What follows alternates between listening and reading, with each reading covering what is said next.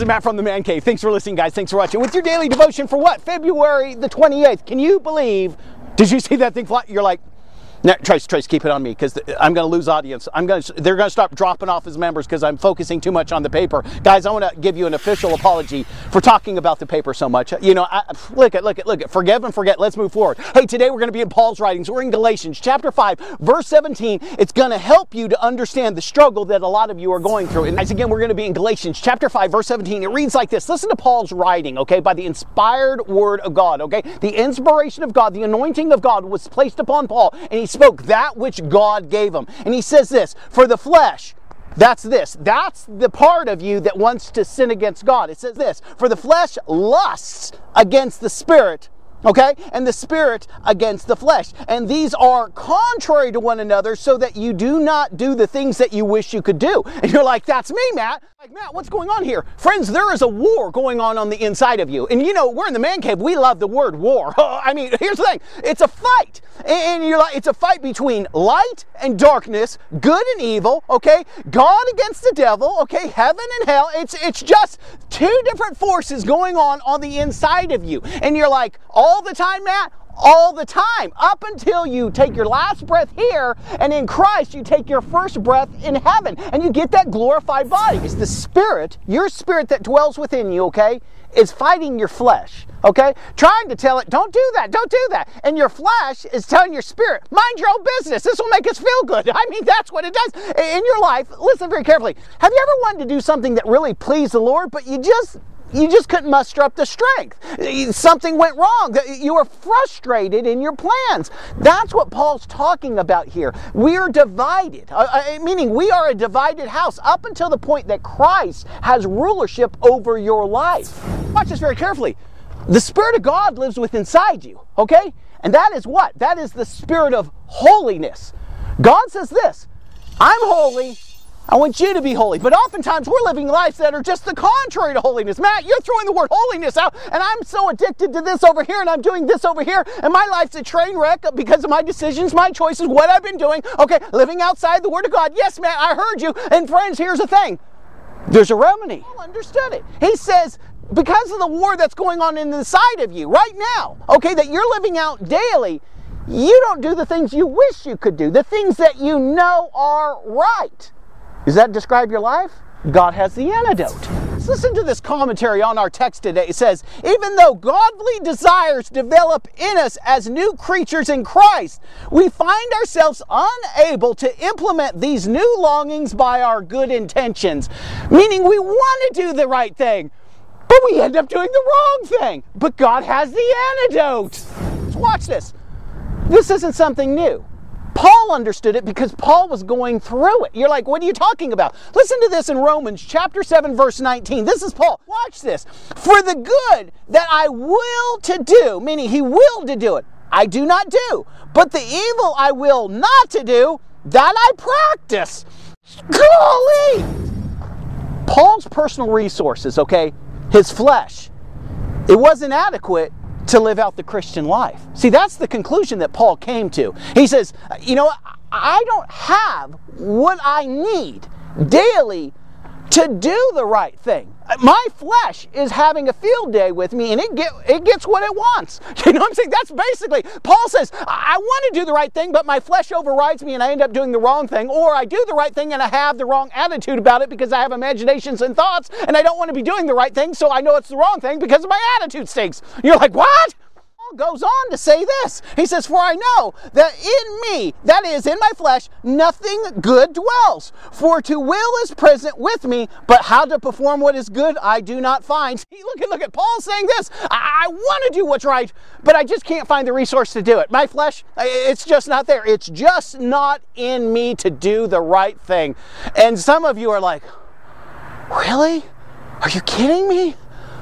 Matt, what's the antidote? He has the antidote. Paul was thinking about God all the time. Listen to Romans 7:18. I delight in the law of God according to the inward man, meaning he was thinking about God. He knew his laws. A bit, uh, look at look at you talk about someone that knew the laws of God.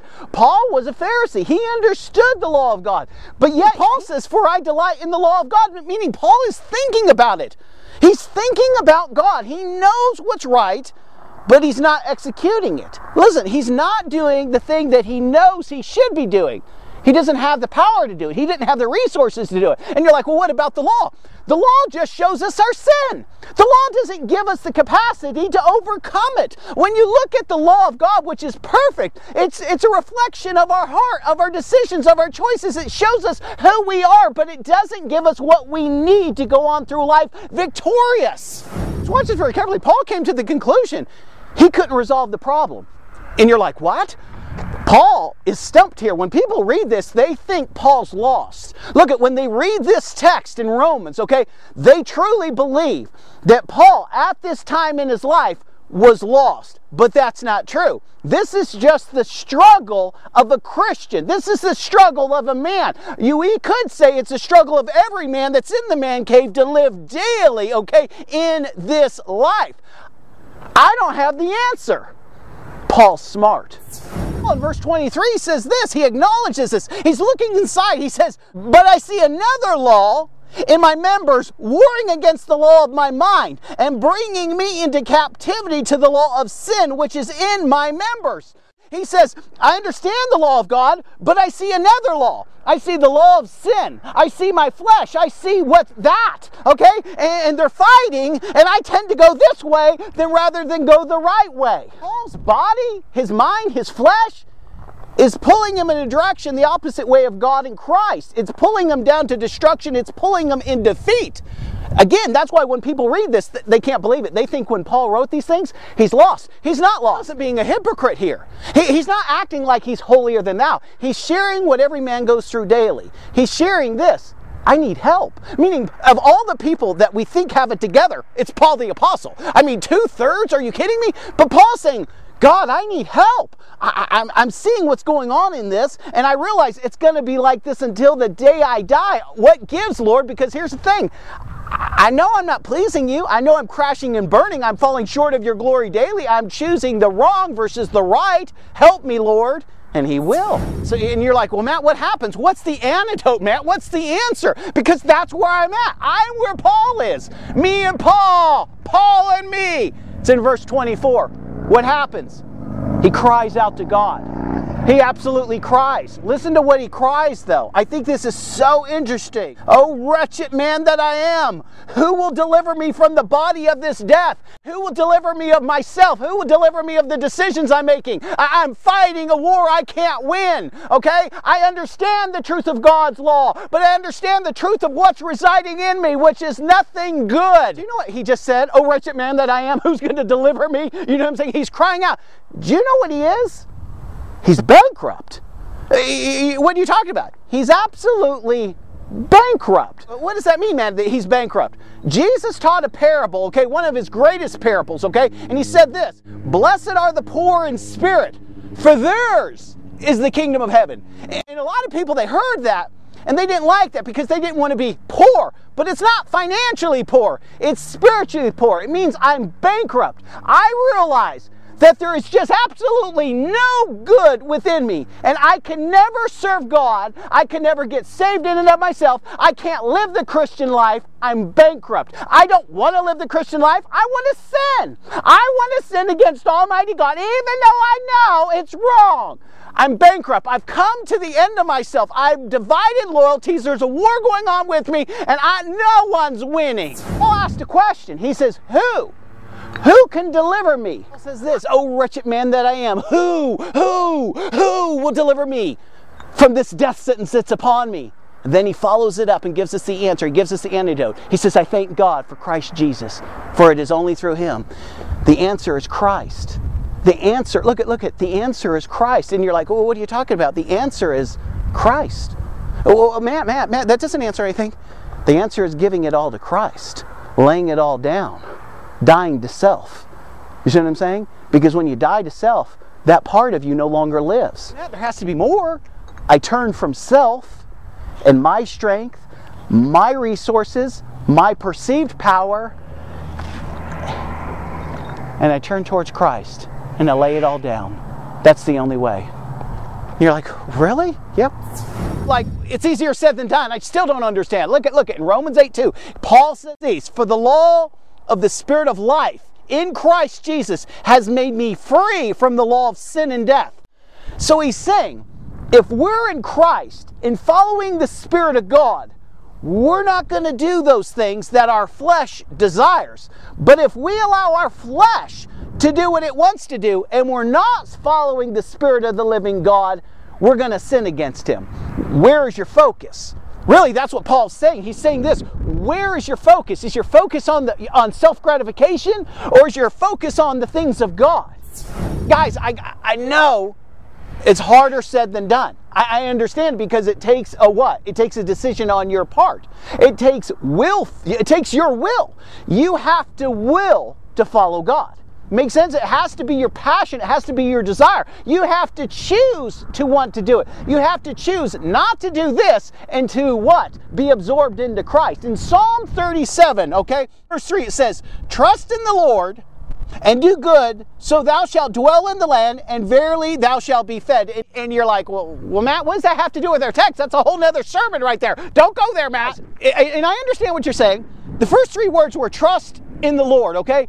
When we go to the original language, okay, what that word, the origination of that word means to lie face down on the ground, prostrate.